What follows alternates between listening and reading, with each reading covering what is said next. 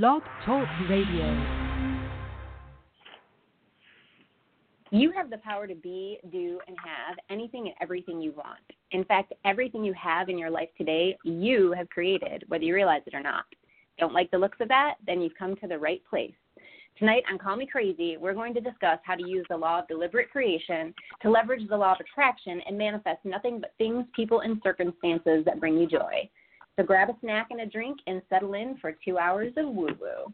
I honestly believe that there's a lot of power in manifesting our life experience. What you think about, you bring about. It sounds kind of crazy. I'll be real honest. The law of attraction is a law of physics. It works whether you believe it's working or know it's working in your life or not. Oftentimes, and I think that this is what happens in our world a lot, is that people, instead of focusing on what they want in their life and what is going to make them happy in their life, they focus on the lack of what they want. They focus on the fact that they don't have what they want. The law of attraction the law of deliberate creation, the law of allowing.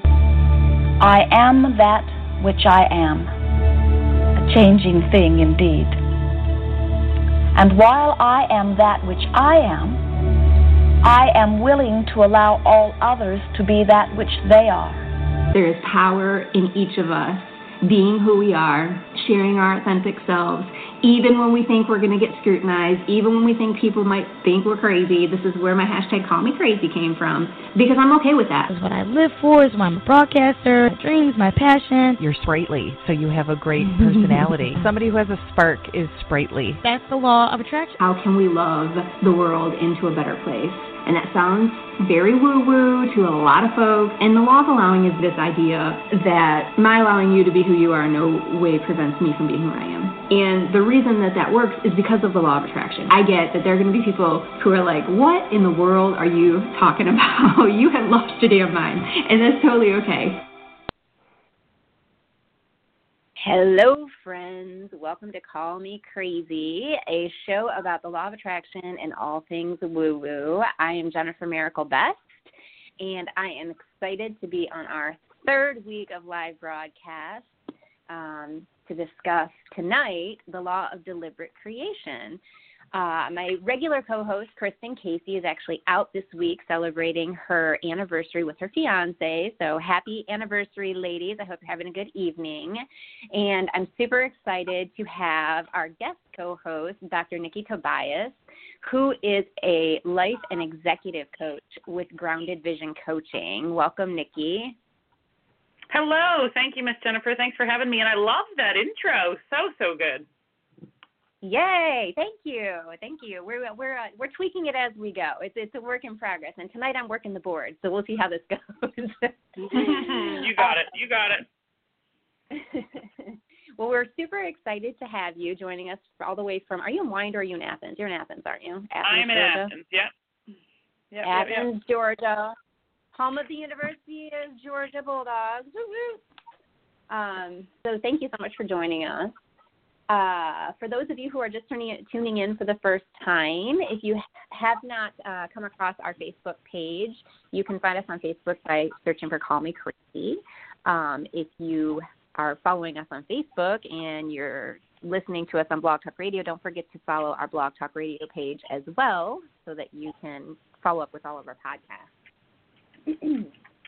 and so we are tonight we're going to be talking about the law of deliberate creation. And for those of you who have been following along or listening the past couple of weeks, you know that um, last week we talked about the law of attraction, which is the most powerful law of the universe. And we're going to recap that a little bit tonight before we get too deep into the law of deliberate creation. Um, and so tonight, the law of deliberate creation is going to be about leveraging the law of attraction to help bring things into our lives that we want instead of things that we don't want.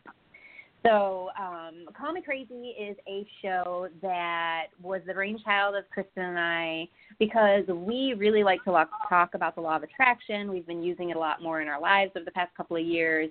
And um, really, I kind of feel like there's something to the law of attraction and particularly the law of allowing, which we're going to talk about next week, um, that holds some. Um, promise, I guess, for us in terms of creating a world that we all want to be in. So the purpose of the show is kind of to help raise human consciousness and awareness of our power to create our own lived experience, which then in turn will hopefully create a world experience that we all want to to partake in. Um, and so, one of the things I like to say each week is just a real quick disclaimer that uh, we are not law of attraction experts, so to speak. Um, I think there are some folks who would call themselves law, law of attraction experts. We don't.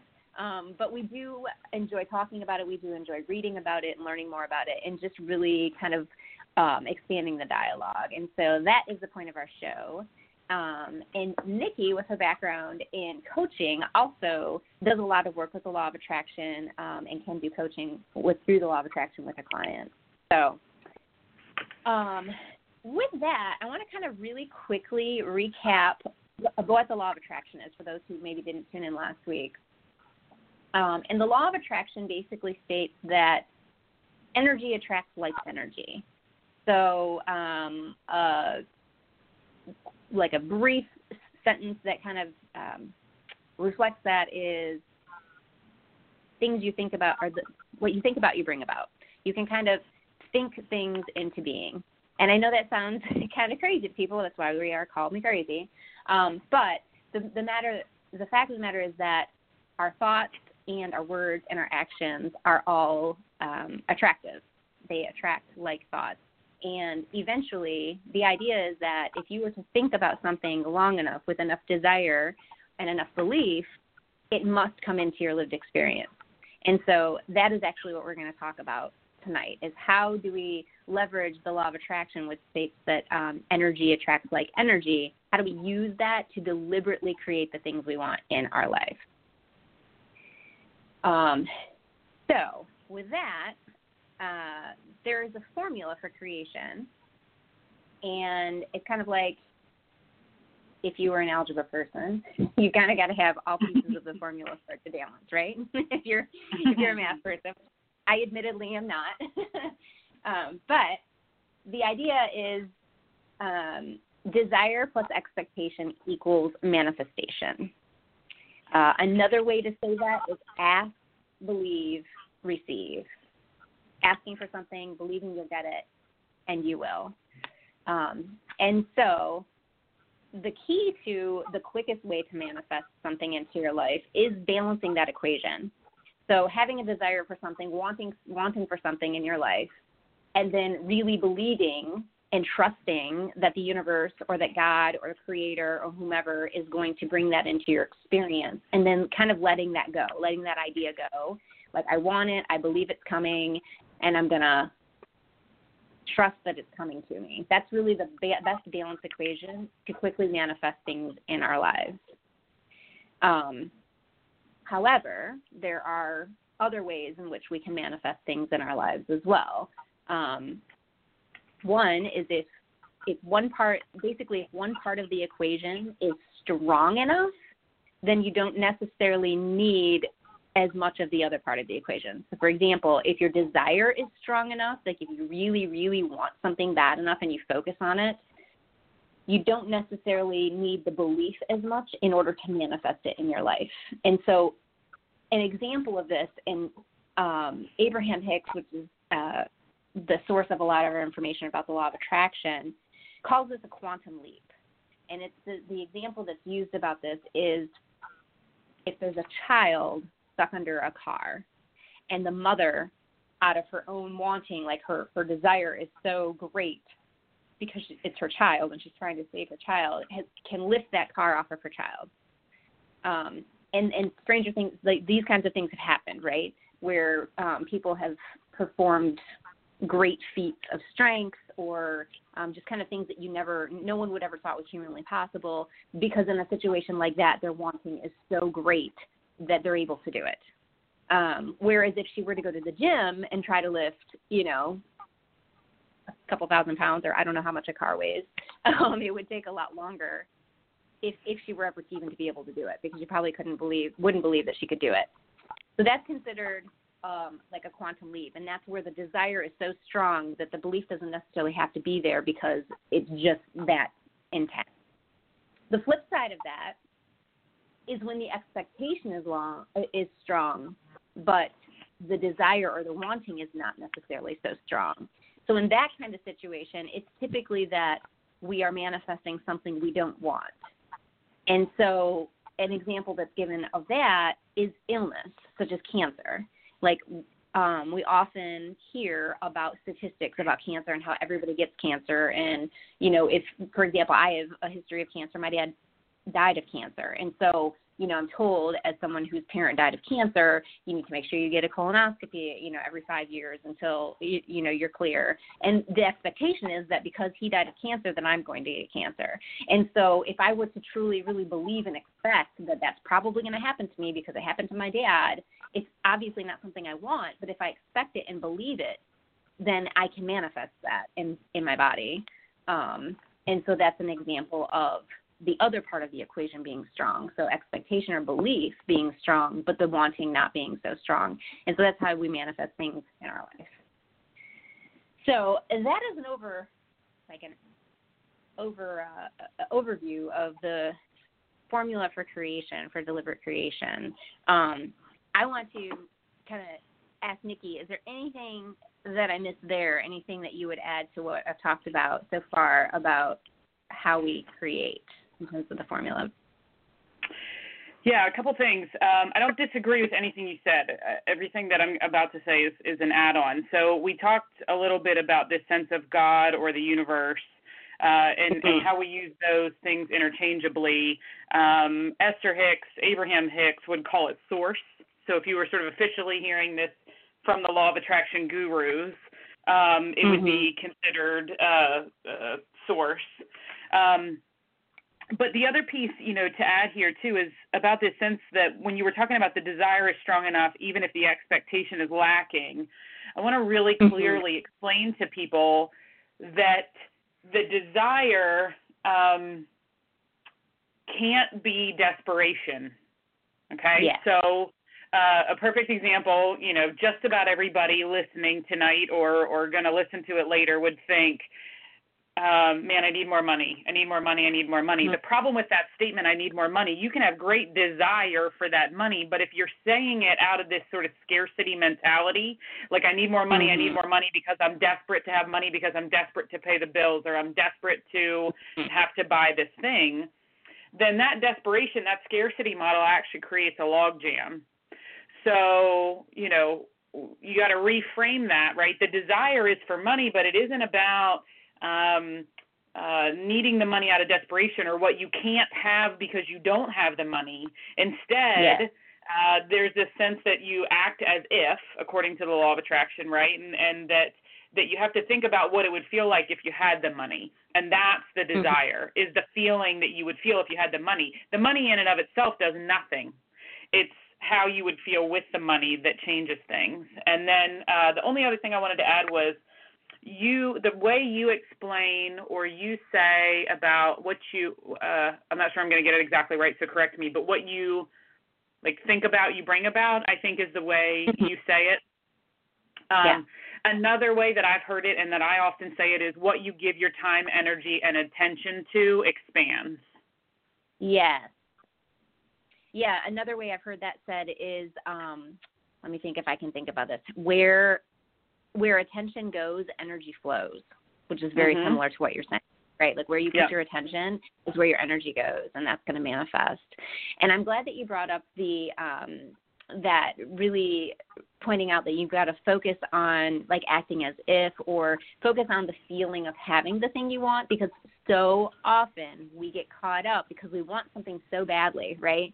And so we get confused and sometimes it's hard to tell the difference about whether or not we're focusing focusing on what we want or what what we don't have. Because oftentimes like you, you to use your example, we want the money because we want or need to purchase something, right? And so mm-hmm. the key word, like you said, there is need. And when you focus on what you don't have, it's like when you say, I'm not going to think about X, Y, or Z. By like just by saying I'm not going to think about it, you're already thinking about it. you did, yep. right. It's like when somebody says, "Don't think about marshmallows," right? It's like yes. that's all you can think about. yes. yeah, so it's important to understand it's a subtle difference, but it's a really important one because oftentimes people say, "Well, I've wanted this for months, for months. I've been looking for a job and I can't find a job and I want a job and I need a job and I and and the reason that you're it's slowing it down or log jamming it, like you said, is that you're focusing on that I need one. I don't have one. You're focusing on what you don't have. I don't have a job. I don't have a job. I don't have a job. I need a job. I need a job. I need a job is the same as saying I don't have a job, right? And so right. you continue to address that. So that's a really, really great reframe. Um, the other, the other. Realized, oh, well, I was just going to say the other thing that I think about that for the folks that are brand new to the law of attraction is that sense that um, if you love it, let it go. And we always talk yeah. about that with relationships, but it completely fits with the law of attraction, right? That if you really want it, you yeah. have this great desire, and then you have a lot of faith in this great expectation, as you described, then when you expect hmm. something to happen, you don't worry about it, and you don't hold on to it white knuckled, and you don't, um, you know, freak out and and plan it all out, right? Like nobody anticipates getting in a car accident on the way to work. So most of us right. are frantic and thinking every minute of the drive, oh my gosh, oh my gosh, oh my gosh, something's going to happen, right? Instead, we expect right. we're going to make it to work fine. And so we don't freak out about it. And like I said, we don't white knuckle it. We don't hold on to it like that. And so yeah. the same is true here. That this sense that if you love it, let it go. Like you make the ask of the universe, say, here's what I want. That's this desire piece. Then you have the faith and the mm-hmm. expectation that it's going to come through, and you let it go. And you know that's mm-hmm. part of it because that again is in the land of abundance rather than scarcity. We hold so tightly to the things that we think are scarce or that we could lose and not get back. But those very yes. things we hold on tightest to are are generally the things that we lose. Whether we're we're trying to control our kids or our significant other or heck, even the dog sometimes, right? like the money, the job, anything. Like the tighter you hold on to it, the more likely it's going to go the minute it can. And and instead we have to give the things that we love and the things that we want room to breathe and room to come to us by choice. Mhm. Yes. And another way that you hear so it's interesting because a lot of times when you talk about the law of attraction, people think, "Oh, that's crazy. That doesn't really work. That's whatever." But there are so many expressions of that that really illustrate people's understanding of the law of attraction, whether they're aware of it or not. And one of them I thought of as you were talking about that is you you might hear um, religious people say, "Let go and let God," right? Yeah. Um, yeah. And the same kind of concept, like praying for something and then let go and let God because God will take care of it. And getting at your your point of kind of the language piece, and there's a lot of um, you know different language that is is kind of semantics, right? So um, you were talking about how Abraham Hicks uses the word source um, in mm-hmm. terms of source energy. Um, and so it, it's all the same thing. We just call it different things. Um, so I wanted to make make a point to, to mention that. I also realized that I didn't mention when we were talking about um, the law of attraction. We got into this last week, but I didn't really talk about it in the recap. Is that um, the law of attraction is the most powerful law in the universe, and it's working whether we realize it's working or not, which means that mm-hmm. if we're mm-hmm. not aware of the law of attraction and how we can use it, that we're creating by default.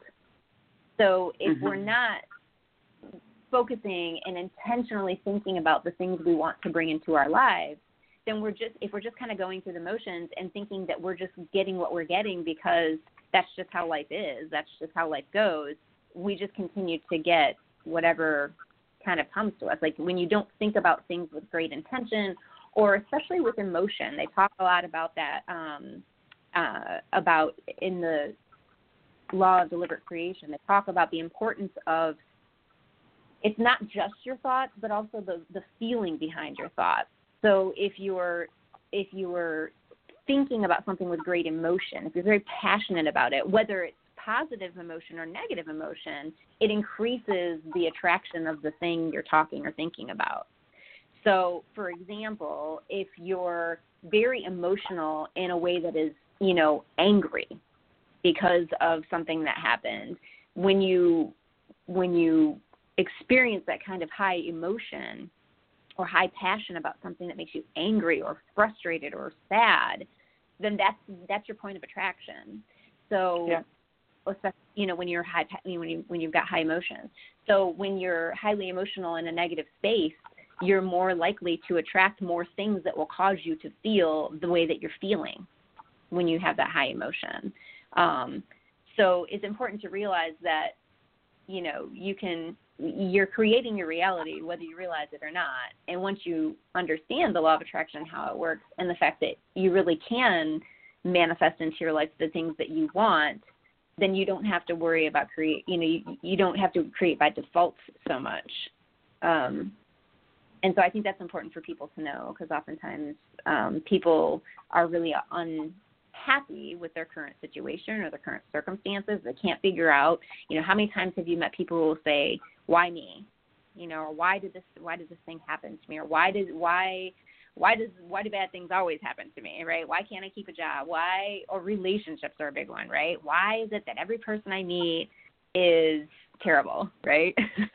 or maybe you watch friends who are in relationships with the same kind of person over and over again. Um, and so a lot of that is attracting from the point of where your emotions are and not being conscious of the fact that we are attracting those people into our lives.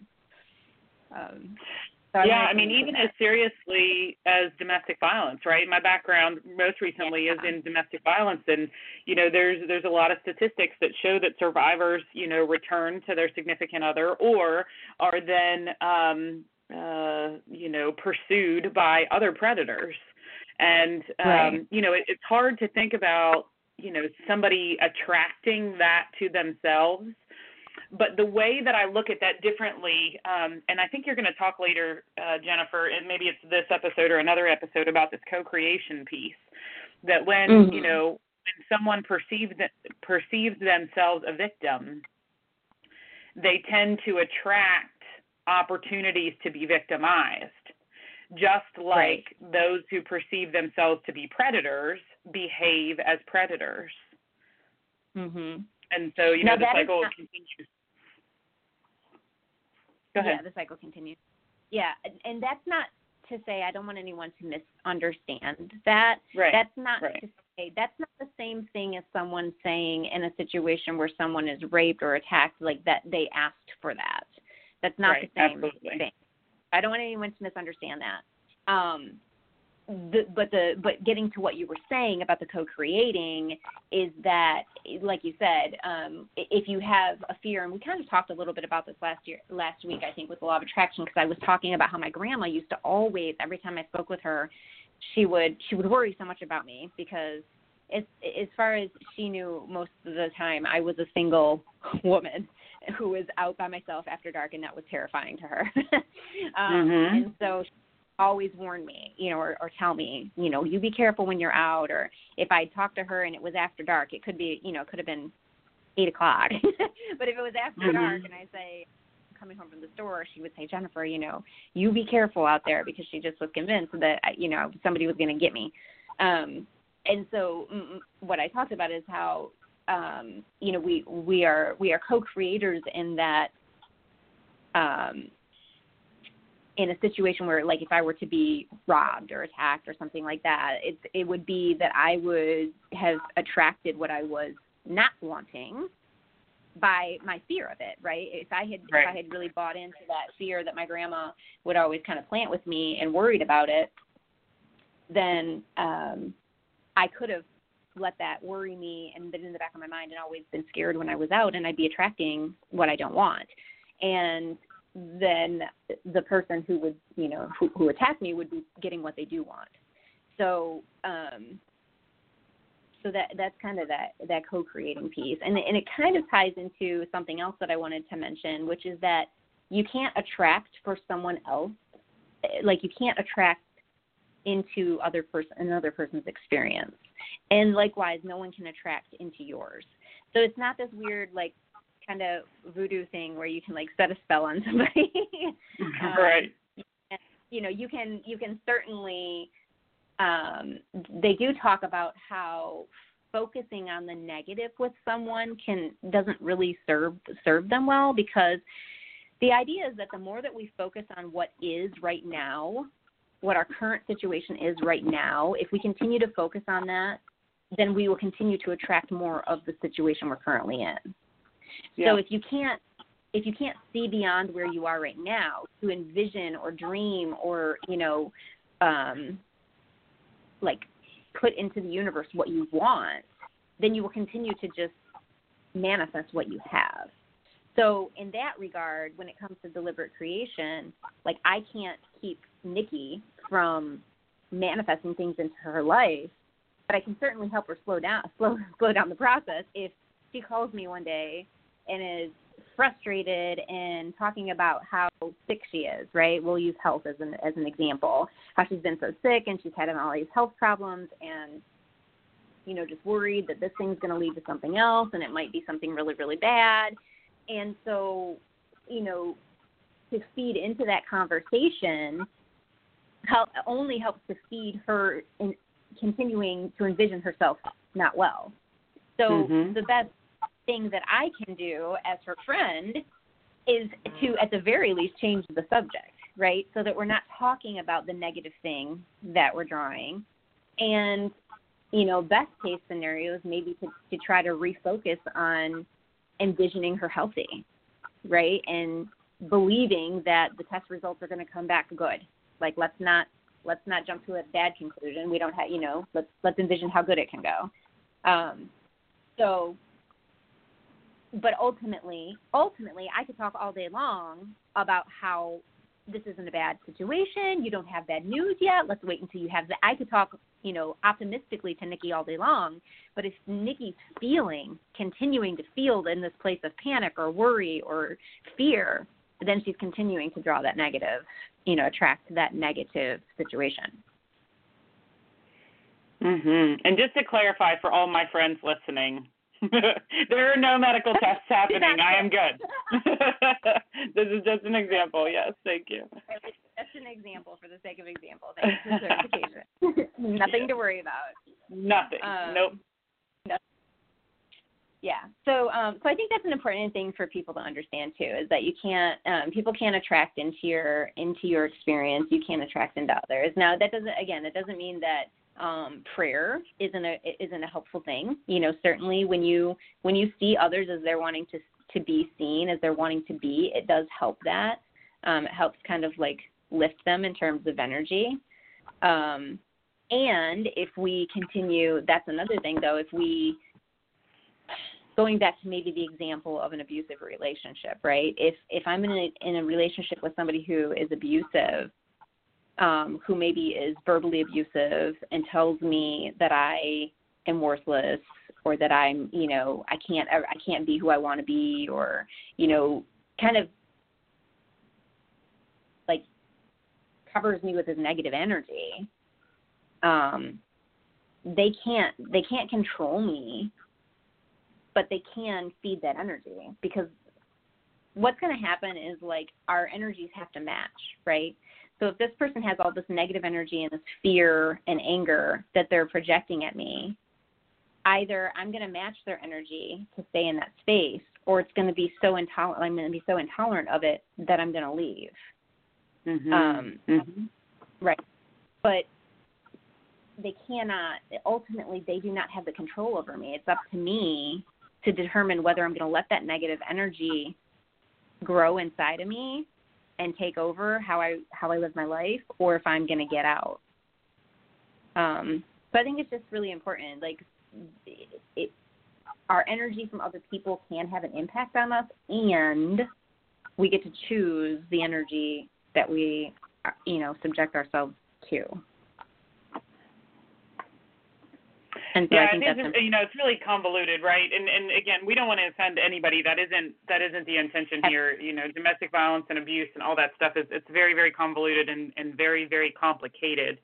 Um, yes. But you know, if you just think about relationships in general, you know, we get what we tolerate, and we get more of right. what we tolerate. And you know, yeah, if if we make somebody's bad behavior in our lives okay, and and then we stew on their bad behavior and we're frustrated by it and we're angry about it and we tell everybody we can how much this person ticks us off then yeah, we just attract a whole lot more of things that tick us off, whether it's people or that relationship or other things entirely. Um, every bit of that sort of compounds itself. Yeah, absolutely. Thank you for that clarification. Um, so let's talk a little bit about. Um, I want to talk a little bit initially about some of the basic um, ways in which Abraham Hicks talks about intentionally creating in our lives. So, um, one of the things that they talk about, in, in again, for folks who maybe are just turning in for the first time, one of the resources that I listen to, I have the the, the book on CD. It's um, the Law of Attraction, the Basic Teachings of Abraham, and it's in my car at all times. Pretty much, I'm listening to it all the time. Um, and I was just listening to the Law of Deliberate Creation today, and they were talking about how um, the first thing you really have to figure out is what do you want? What what do you want in your life? And they talk about how uh, many people right now, if they were to ask, you know, when they tell people that they can have whatever they want in their life, or they were to ask them what do you want in your life, they would say, I don't, I don't really know what I want in my life. And so yeah. their advice is that the first step is to say, I want to know what I want. And so when you set that intention to the universe that I want to know what I want, then you start to see all of these things in your life that allow you to choose the things that you want to have more of in your life. And so it's like they talk about it as like collecting data. So the different things you see in your life that you like, then you take note of that. If you see someone in your life who's really healthy and really active and they seem to be you know um they kind of glow and they have a lot of great energy and you see that and you want that then you know that you take note of like i want that um you know i want i want to be i want to feel that way or i want to you know have that kind of energy um you know it could be it could be material things right you could see someone who has a vehicle that you really really want to have but the whole point is until you're clear on what you want, you can't really intentionally manifest in life. Um, and so again, because most of us don't realize we can intentionally manifest into our life anyway, we don't even think about collecting the data because we think we're just getting through life. We're going to work, we're getting, you know, we're getting a check, we're paying the bills, we're raising the kids, we're doing the thing, and just thinking that that's all there is. So the first step that they really talk about is, you know, ask the question or you know make the statement set the intention i want to know what i want um, mm-hmm. and then along with that they talk about doing what they call a daily workshop and um, for me this is very similar to if you've heard of vision boards um, and kind of envisioning what you want and so they talk about for about 15 or 20 minutes each day taking a time taking some time and it doesn't have to be at the same time every day. It can be in the morning, it can be in the evening, whenever. But the point is doing it daily, of sitting down and really kind of daydreaming and envisioning the things that you want in your life, making a statement of you know what you what you'd like to have in your life, where you'd like to go in your life, what you'd like to do in your life, and really focusing your energy on the feeling of what it would feel like to have those things. And it's just like I said, 15 or 20 minutes a day, but it helps to put that energy and that passion, that that feeling into the universe, and it speaks to the universe, and the universe can start to draw those kinds of things to you with the law of attraction. Um, one of the other things that I just thought of too that I don't think we jotted down, I want to say it while it's in my brain, is that Abraham also talks about one of the quickest ways, one of the biggest reasons that we don't get the things we want is because we will say things like, I want a new red sports car. Mm-hmm. But it's too expensive. Mm-hmm. Right? will immediately launch the creation like by putting by by making a statement of I want a, a red sports car, you already right you immediately launch the creation until you say but it's too expensive. And then you basically cancel that creation at birth like right at the beginning. Um, and so that's that's one of the first ways that we kind of undermine our our reality because we think we can't have the things we want, and that's usually the the the the, the entire thought, right? At creation, like, oh, I really want to go on vacation, but I can't afford it, or I really want like a new car, but I can't afford it. I really want I really want a new job, but you know, whatever the but is cancels the order. So that's important for us to know because I think that again, I, we all do that. We all do that, right? We we think of what we want and then we think immediately of why we can't have it, and so that cancels the creation. That's one of the primary ways in which we don't get the things we want. The second is what we already talked about, which is focusing on the lack of what we want instead of focusing on drawing the thing to us. So if we are wanting it for a long time, we might say, you know, I really, really want a new job. I've been looking, I've been looking, but it's not coming. And the thing is, you're focusing on the fact that you don't have it. Um, so, the, so those are some of the basics that Abraham talks about in terms of using the law of deliberate creation um, to really start being intentional about manifesting in your life.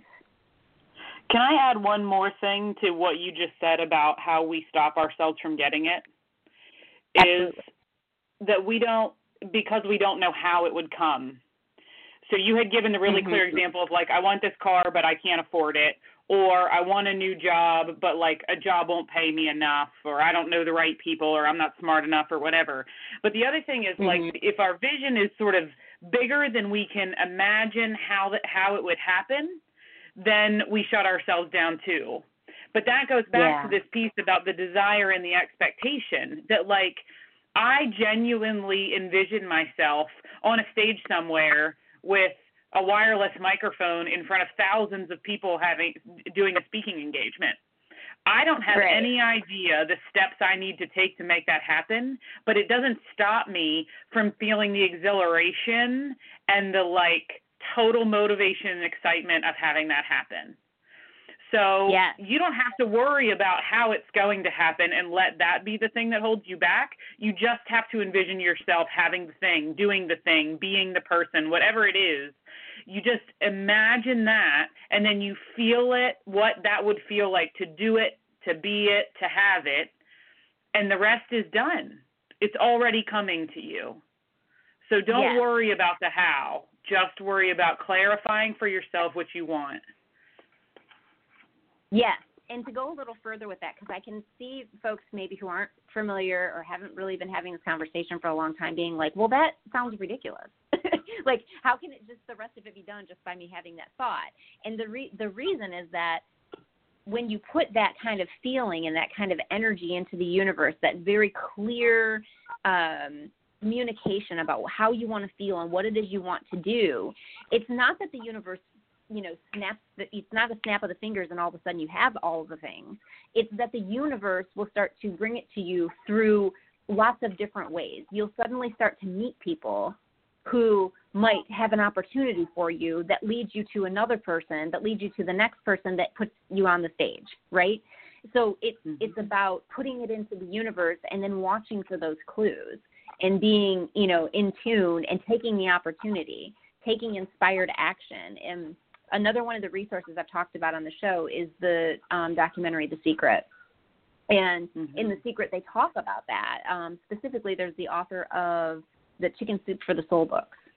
And he mm-hmm. talks about, you know, just really playing with the law of attraction and testing it out and how um, I can't remember the exact story. I wasn't prepared with that story. It just kind of came to my mind. But the, he tells a story about how he has a thought – um, in the shower about if he could sell, you know, a certain number of his the short book that he wrote for like 25 cents a copy or something, he could make a certain number, or, you know, a certain amount of money. And you know, he kind of had that thought and then it kind of let it go. And then he was at an event somewhere and he met this woman who was a writer for the National Enquirer of all things, but she wanted mm-hmm. to publish for him. It was it was just this crazy thing. So it was like you know he just put into the universe that I want to make X number of dollars by you know and I want to I want to sell my work and then let it go. And then the universe started bringing brought this woman who had this opportunity that eventually led to him you know selling. Now everybody knows chick, chicken soup for the soul books right? So it wasn't that you know it wasn't that the universe just said okay here you go here's a book deal. But you know you start to cross paths with people who have like energy and have like um goals and those things start to come into your life. So um, one of the things that I've heard people say is how the how is none of my business, right? How is none right. my business? I just need to yep. to dream up the thing. Absolutely. um, so another one of the uh, exercises that Abraham, and we're going to get into some more of these in a little bit, but um, one of the another one of the initial exercises that Abraham talks about when they talk about the law of deliberate creation is this activity where you take a piece of paper and you write at the top of the piece of paper what it is that you want. And then on one side of the piece of paper, you make a list of why you want that thing.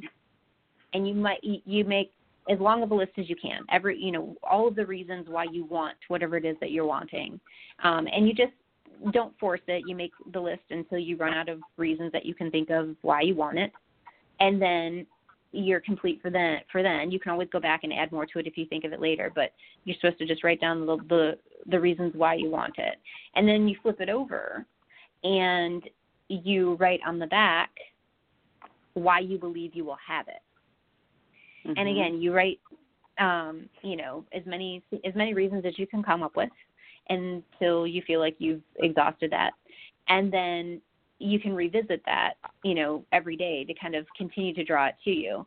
The point of that activity is that when you make the list of why you want it, it helps to increase your wanting. Remember the formula we talked about at the beginning of the show is this idea of desire plus expectation equals manifestation or ask, believe, receive.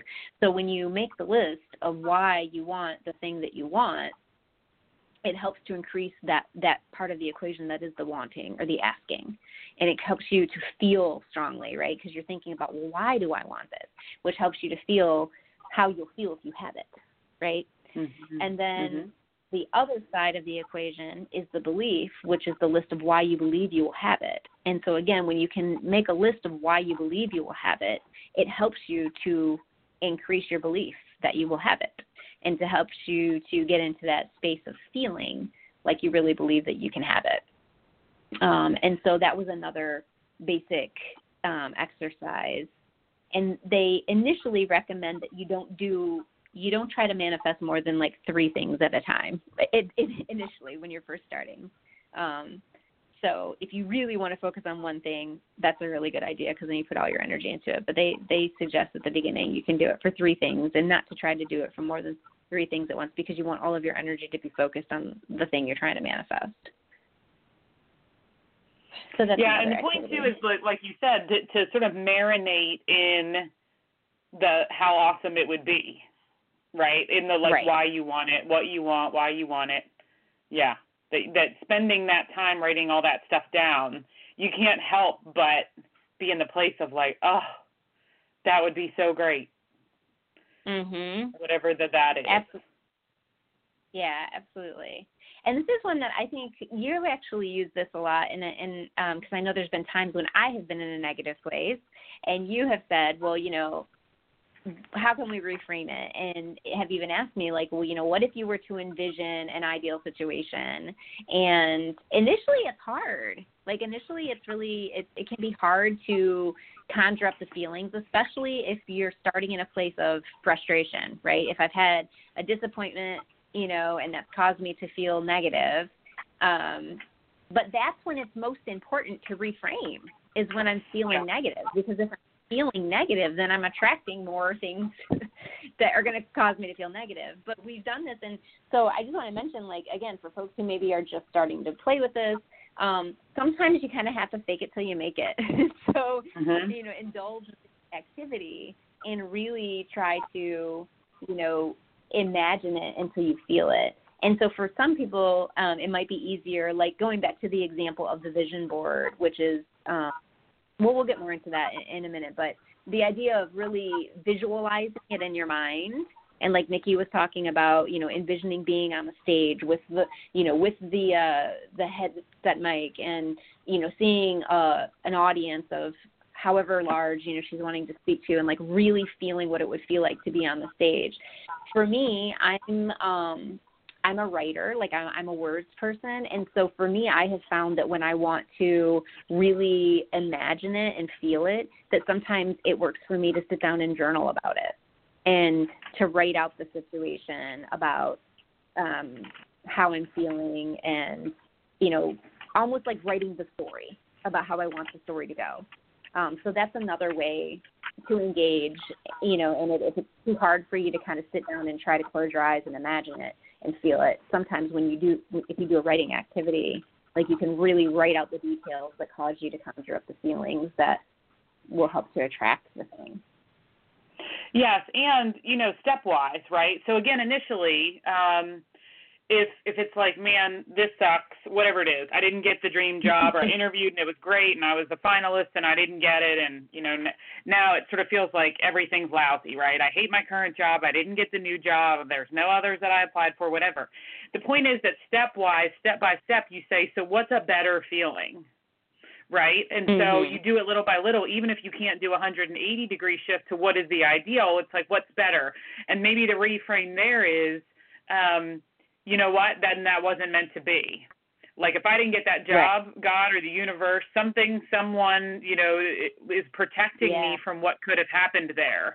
Or if, if that didn't happen, it was meant to be because something better's coming along. Or that didn't happen uh, because I'm really supposed to be challenged to find the good in the current job I'm in. I mean, I don't know, it could be mm-hmm. different for everybody, but maybe it isn't a 180 like you just said, but there are ways that you can mm-hmm. feel better in your current situation and every step that you take that feels better is more and more in alignment with uh, with with your source, with your inner being, with your best self.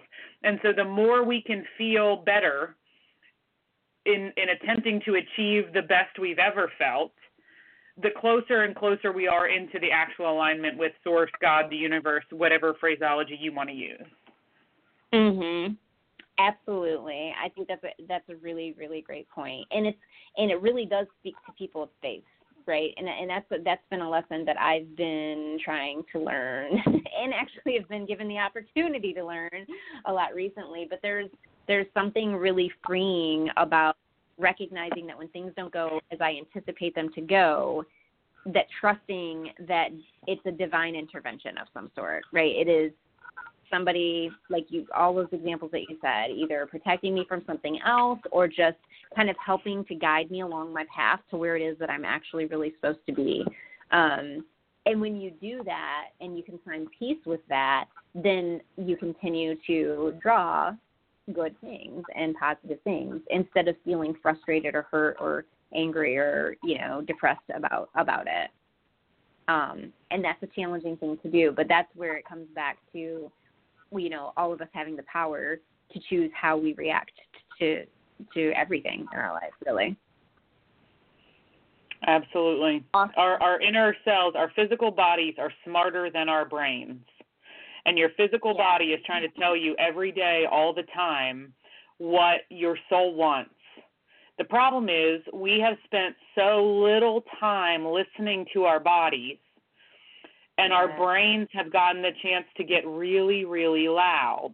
And so that is the entire point of meditation or journaling like you were talking about or writing these lists of the things we want is that it helps calm the like hamster wheel in our brain long enough to focus the thought on one thing, to actually concentrate, not multitask like we do all the time, to actually concentrate, and then to give our bodies a chance to catch up and to to feel you know good butterflies in your belly or feel your lungs expand or literally feel your heart warm about whatever the idea is whatever the vision is that you have and i mean that's why people meditate right is to slow their brains down yeah. enough to let their bodies come back to life and to give them a chance to be heard.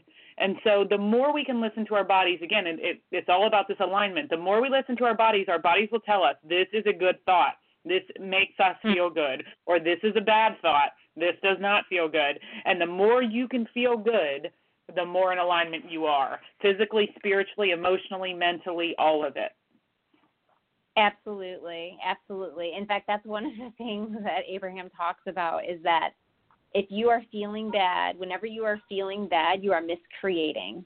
Whether whether no matter what kind of negative feeling it is you're having, it means that your body is telling you that you are, you know, not aligned with what your intention is.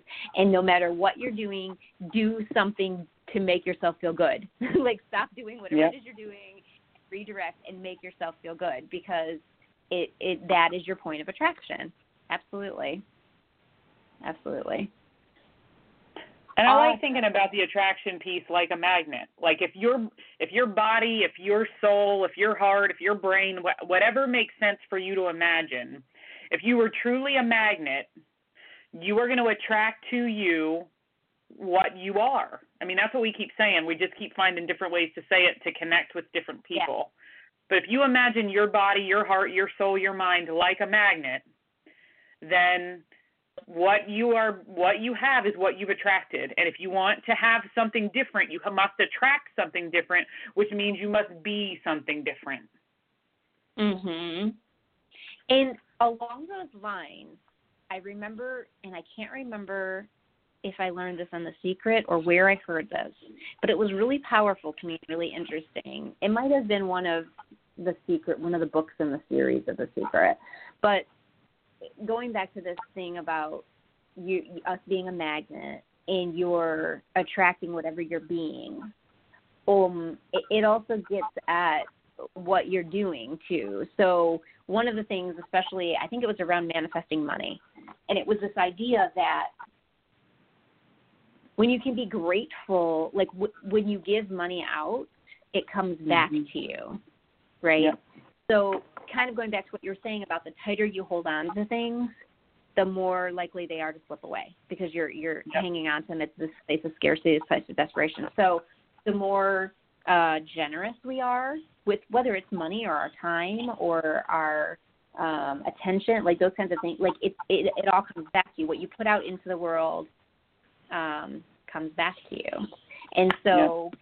uh, I remember reading or hearing or watching somewhere about when you can give happily, right? When you can write the check for the bill and really feel happy and grateful that you're able to pay the bill.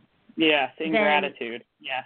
Yes, in gratitude, which is another way, which, which we're going to talk a little bit more about, which is another way of drawing to you. But this idea of, you know, giving giving money away knowing that when you give that money away there's more where that came from because you're giving it out and so the universe has to give it back to you. It's like the universe has to meet you in kind. So if i'm generously giving of my money then i'm more likely to get that back. Um, so I, I think that's really interesting too because oftentimes especially around finances we can get in a place of scarcity um, and be afraid to give our money away or think I can't afford to give so and so, you know, this money. Um, but a lot of times when you do that, things come right back to you. Uh, and it may not even come back to you in the form of money, but it might be in the form of a meal, which saved you money, right? Right. Um, I'll tell you, I go to a lot of networking events, and I do a lot of these sort of network lunches where people are able, or where we ask people to, you know, donate some sort of door prize to, um, you know, be raffled off at the end uh, or given out at the end. And and the phrase that we have come up with because it happens so often is when you give, you get. because I cannot tell you yes. how many times people have donated something as a door prize and then their business card gets pulled and they win something else. And so that's the sense. Like it, it goes out, it comes back. It goes out, it comes back. It goes out, it comes back. And you don't need to be scarce because when it goes out, it comes back. And so when you donate the thing, you win. It, it, it, all of that is the same principle. Mhm. Absolutely. Absolutely. That's a really great example. Um, so can we, since we kind of touched on the idea of gratitude, well, actually, before we go into gratitude, do you want to talk a little bit about vision boarding, maybe for people sure. who are not as familiar? Yeah, um, so we, we brought it up a little bit earlier, but in essence, it's kind of like Jennifer's example where you write down the things you want and why you want them, except you do it visually. Uh, so, you know, it might be stickers and things that you buy at, you know, some of those craft stores we know about, or it might be things you draw. Lots of people will cut things out of magazines, or they'll print pictures from, you know, Pinterest or the internet and put on. But again, a vision board is nothing if it's pictures alone. The point of it then is that you put it somewhere where you are are prevalently. So mine happens to be on my office door. And so every time I walk into my office, I get to see mine hanging on the door.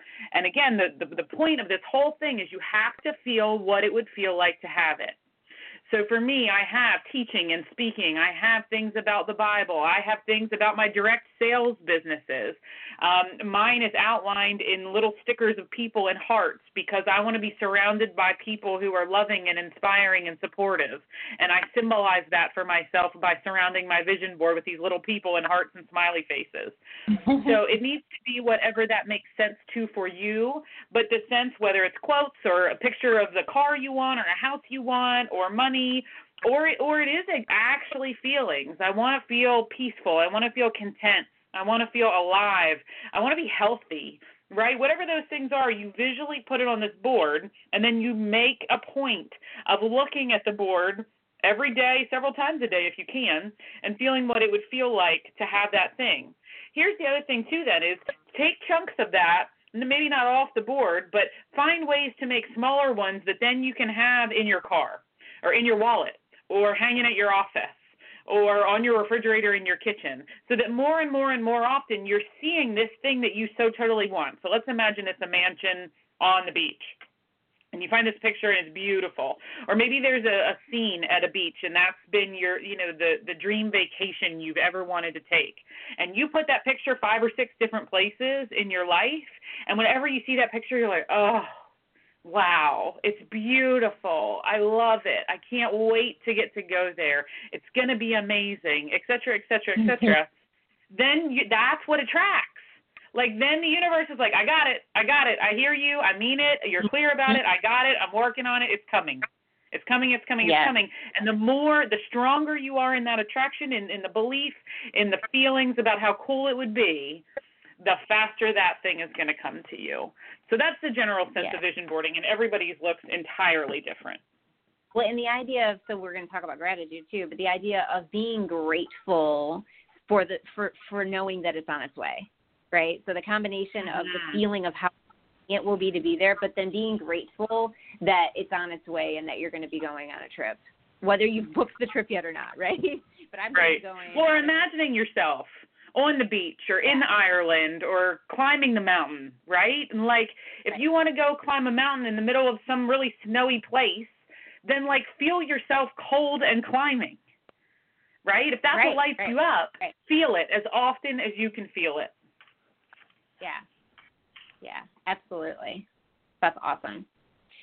Okay, so what I'm going to do is um, we've talked a little bit about Abraham's workshop. We've talked about one of the other activities that I got from Abraham. We talked about vision boarding. We've got some more um, activities we're going to talk about between gratitude, the prosperity game, and some other um, things that um, that we can use to actively um, attract things and manifest things into uh, our reality. But what I'm going to do is we're going to take a quick break and I'm going to play a song from one of favorite artist. Her name is Kashana Armstrong. Um, and the song is Can You Feel It? And it is such an awesome song. We talked last week with, about how with the law of attraction, a really good way to shift your energy if you're in a negative place is to play a song you know, or play music that lifts your spirits, right? I'm I'm a big person. I'm a big music person. If there's music on, it's very hard for me to sit still.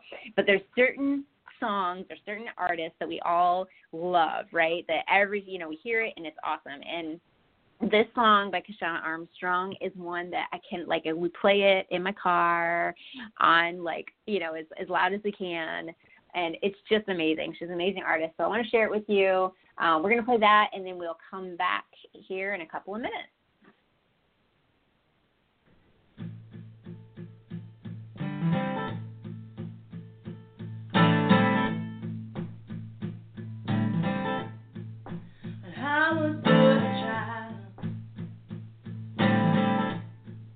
My mama told me, girl,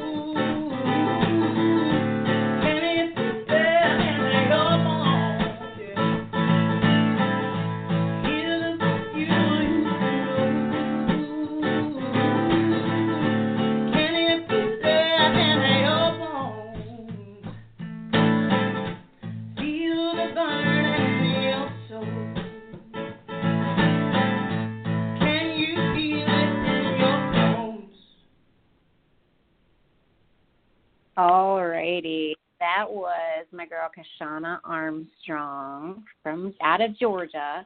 One of my favorite songs that I, I can listen to on repeat and just sing along. And if you really listen to the lyrics, it's one of those that like really speaks to like being anything you want to be and like feeling who you really are. I love it. I love it. One of my favorites. Um, so welcome back. This is Call Me Crazy with Jennifer Miracle Best, and my guest co-host tonight is Dr. Nikki Tobias of Grounded Vision Coaching and Consulting. And I want to um, have you, Nikki, talk a little bit about your business and the coaching that you do with folks, and kind of let people know what that's all about and what kind of services you offer.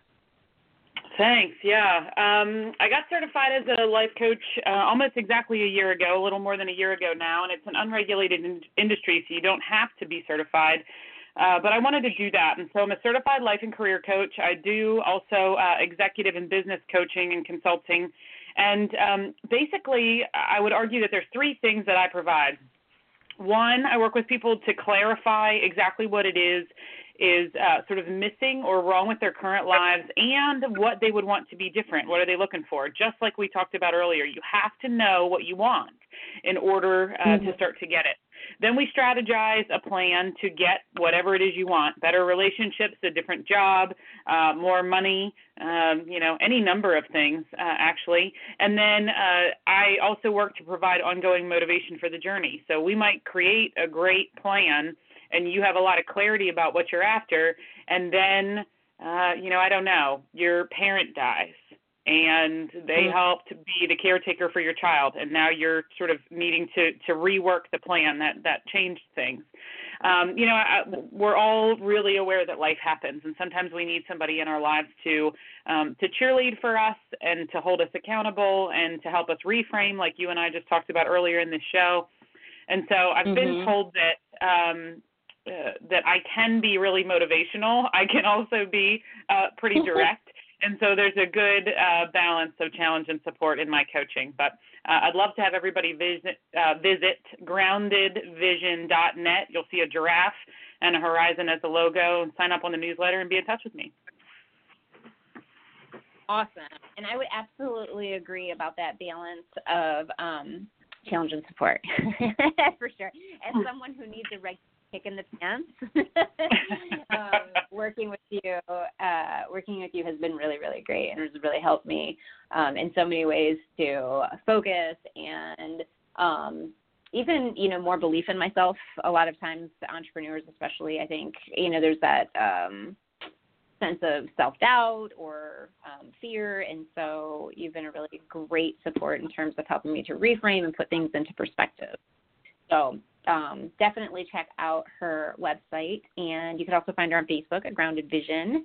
Um, she yeah. really provides some awesome content, and, for, and sometimes it's uh, Facebook Live videos, um, which are really interactive and fun too. So um, thank you for being on the show with us again tonight, and I hope people will check out your website. So thank you for sharing all that. Yeah, you're welcome.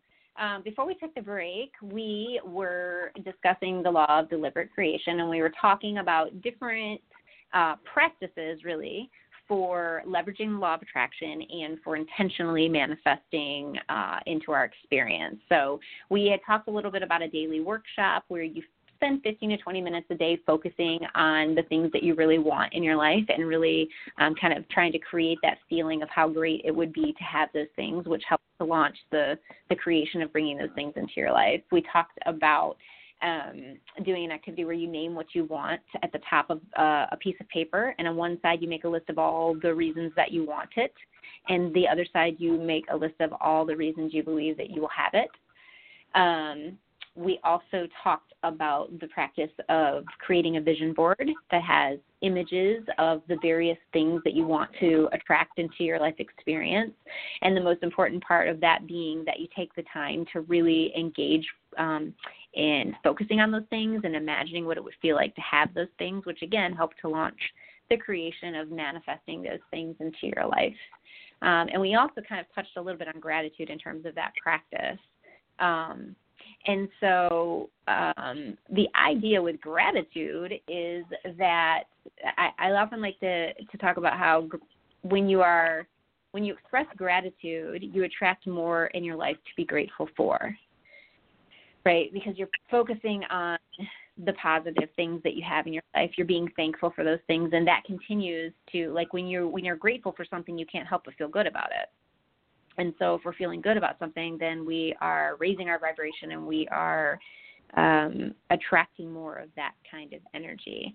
And so it's a it's a nice um, kind of I don't know accessory or like component to a lot of these practices, the vision boarding thing I mentioned when we were talking about it, um, not only imagining how good it would feel to be on a vacation in the Caribbean, but also to be grateful that the universe is bringing it to you. Um, we talked about spending money with gratitude, being grateful that you have the money to spend on bills, um, and knowing that the universe would kind of bring bring it bring it back to you as well. Um, is there anything else you want to share about gratitude, Nikki, before we move on to some of the other exercises or practices? Yeah, I think uh, going back to what you said earlier about, you know, sometimes it's hard to manufacture feeling good if you're in the midst of something really difficult or you feel like lots of things around you are lousy. And um, you know, there again, I think it's about those those baby steps. So um, maybe you know, we talked earlier just a minute ago about a loss of a parent or a loss of a partner or a child or a loss of a job, and so you're in the middle of the grief process and things are really really difficult. It's hard to imagine life being good and fun and and living a life that seems full in those moments. But what you can mm-hmm. do if you're taking a walk is notice a beautiful tree and say, "Wow, mm-hmm. like that's a really pretty tree." Or, you know, maybe you have pets. I'm I'm a dog lover, and so mm-hmm. it's hard for me to not acknowledge their love and appreciation and attention and how like they don't really care that you had a bad day. They're just happy to see you mm-hmm. all the time and they don't have bad days. Right? And so every little thing, you know, a, a cashier that might be really friendly to you, whether you say it to her directly or him, that would be lovely. But even just to say kind of to the universe, like, thank you for that person being so kind to me. Thank you mm-hmm. for this beautiful tree that I'm seeing. Thank you that the sun is out, or thank you that it's raining because we're in a drought, or you know mm-hmm. whatever that is. Every little thing. Thank you for the warm clothes when it's chilly outside. Thank you for mm-hmm. the the fact that I own shoes that I love. You know, every mm-hmm. little thing changes the way your brain looks at the world, and it will help you automatically find other great things and simultaneously then the universe is going to bring you more to be grateful for because you're already grateful. Yes. So it's like a great great gratitude circle. Yeah yeah.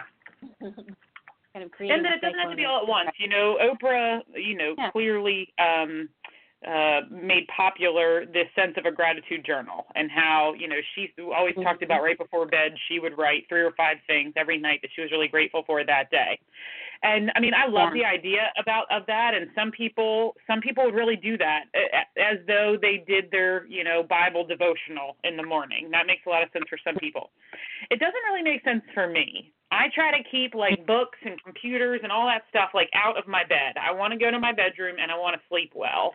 And so for me, I've mm-hmm. just found it easier that all day, every day, like literally every single time I ride in my Honda Pilot, I'm like, man, I love this car. I love the stereo system in this car. I love how it feels to drive this car. I love how high I sit in this car. I love that I have a moon roof. I love that it heats up so fast, right? And I can go on and on and on and on. And uh, you know, Esther and Abraham Hicks would call that a rampage, right? This sort of rampage of gratitude and to truly yeah. feel it. And it seems like a little thing to love my car, but here's the thing I truly believe in the law of attraction. So the more I love on my car and the more grateful I am that it gets me safely and in a fun way from A to B, the more times it's going to take me safely and in a fun way from A to B. Right. Absolutely. Absolutely. I agree. And and on the flip side of that, I feel like when we worry about the things so I was told back in the fall when I went to get an oil change that I need new tires. And I was like, I literally just got new tires two years ago. But you know, I guess I mean I do drive a lot and whatever. So, but on my mind, so I have been, and, and we're kind of going to talk a little bit about how we've manifested things in our life. Unfortunately, I have not manifested this in life, but I find I have found myself, particularly in Michigan when it's snowing, being worried about the tires on my car. now, had they never told me that I needed tires on my car, I wouldn't worry. Like I would never cross my mind because I honestly wouldn't have known if I need tires or not. right? Right. But because they planted the seed in my brain about you need new tires, I have found myself like praying that it won't snow. Like, oh, I, you know, or that if it does if it does snow, it's on a day I don't have to really, you know, go very far. And so I believe that like I, I'm I'm very conscious of it when I'm in my car and, and I'll catch myself thinking that and then I have to like reframe. And so it's like I'm trying to undo the negative because I'm I'm focusing on what I'm worried about and so I will, you know, refocus and do kind of like you're talking about about being grateful about this car, getting me from point A to point B and how much I love it and how cute it is and it's my personality and all of those things. So that's a that's a really great point. Um okay, so another example or another tool kind of for manifesting um, is and this one is particularly focused on finances is the prosperity game. Do you want to talk a little bit about that nikki since you were you were doing that for a while? Sure. Um, so the way it's described in the book Ask and It Is Given um, by Esther and Jerry Hicks is that um, the, I'll tell you how they describe it, and then I'll tell you how I did it, which I liked my way better. so they describe that you take a checkbook register, right? Just the thing where you write in what checks you've written or what checks you've deposited. The the place where um, those of us that are old school balance our checkbooks. That's what your checkbook register is called. And so they they suggest that you take your checkbook register and on day one you write yourself a check for a thousand dollars, and then you uh, you know imagine and you write in your register all the checks you would write to spend that thousand dollars the same day. Then on day two you write yourself a check for two thousand dollars, and then you write enough checks to spend that two thousand dollars, and then day three three thousand dollars, day four four thousand dollars, and on and on. And so I put this prosperity game out to on my Facebook page at Grounded Vision, and I said to everybody, "Let's do it. Like, what do we have to lose, right?" My favorite Nikkiism mm-hmm. of all time is "You're at no now." So if you want more money, there's no reason for us to not spend a few minutes and do this thing because in a worst case scenario, we don't make any money, and either way, we didn't have that money. But if we do start manifesting money, holy cow! Is going to blow our socks off, and this will be awesome. We have to do it. So a bunch of people jumped on the bandwagon, and I said, listen, I want us to go one better. I want us to actually print fake checks, like from Google, uh, you know, like kid ones, if you're worried about getting like arrested by the FBI or something. You know, print out some kind of check and actually write yourself a true check and then what I encouraged everybody to do, my example was put under the for, like the memo column, what it's for. So sometimes I wrote those checks to Grounded Vision for coaching, or to Grounded Vision for speaking, or to Grounded Vision for consulting. And sometimes I wrote them to Nikki Tobias because you're awesome right? Whatever is going to make you happy and excited and have fun that you're writing them. And then you get to write all these checks against it. And and everybody, everybody that was on there says the first few days are like, oh, this is so easy. This is so easy. I can spend a thousand dollars and two thousand dollars and three thousand dollars and four thousand dollars and five thousand dollars. This is so easy. But I promise you, it does not take very long.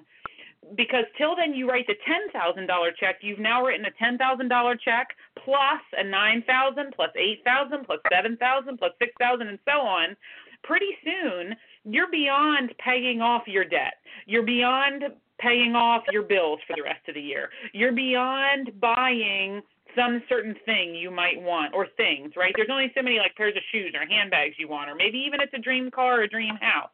But at some point, right. what happens is you exhaust the things that you could tell anybody you wanted right now. And this is what's great about it is then you get to really, really dream. You get to really right. what if it right? Like, what if I got to write myself, somebody wrote me a $100,000 check today, but the only way I got to keep that money is if I could spend that $100,000 today. What would you do? Right. and it gets really difficult really quickly, but I can tell you it is crazy fun, and I absolutely swear it has worked for me. Yeah, yeah, absolutely. Do you want to talk a little bit about how it has worked for you? Sure. Um, I so I was I have been trying to manifest through the the prosperity game, and then also doing um, affirmations and guided meditations now on YouTube before I go to bed at night. Um, Mm-hmm. I had started saying, man, I really need money. I really need money. If I could just make X amount of dollars, I could pay all my bills. And I realized that that was such a scarcity model. And so I started u- Yeah. using some of the affirmations that are all over YouTube and anything sort of Esther uh, or Jerry or Abraham Hicks that you can find about money comes easily and naturally. I make money in really fun ways. Um, people enjoy sending me money. I mean, all these kinds of things, right? Uh, my income is always increasing, or my income is always expanding.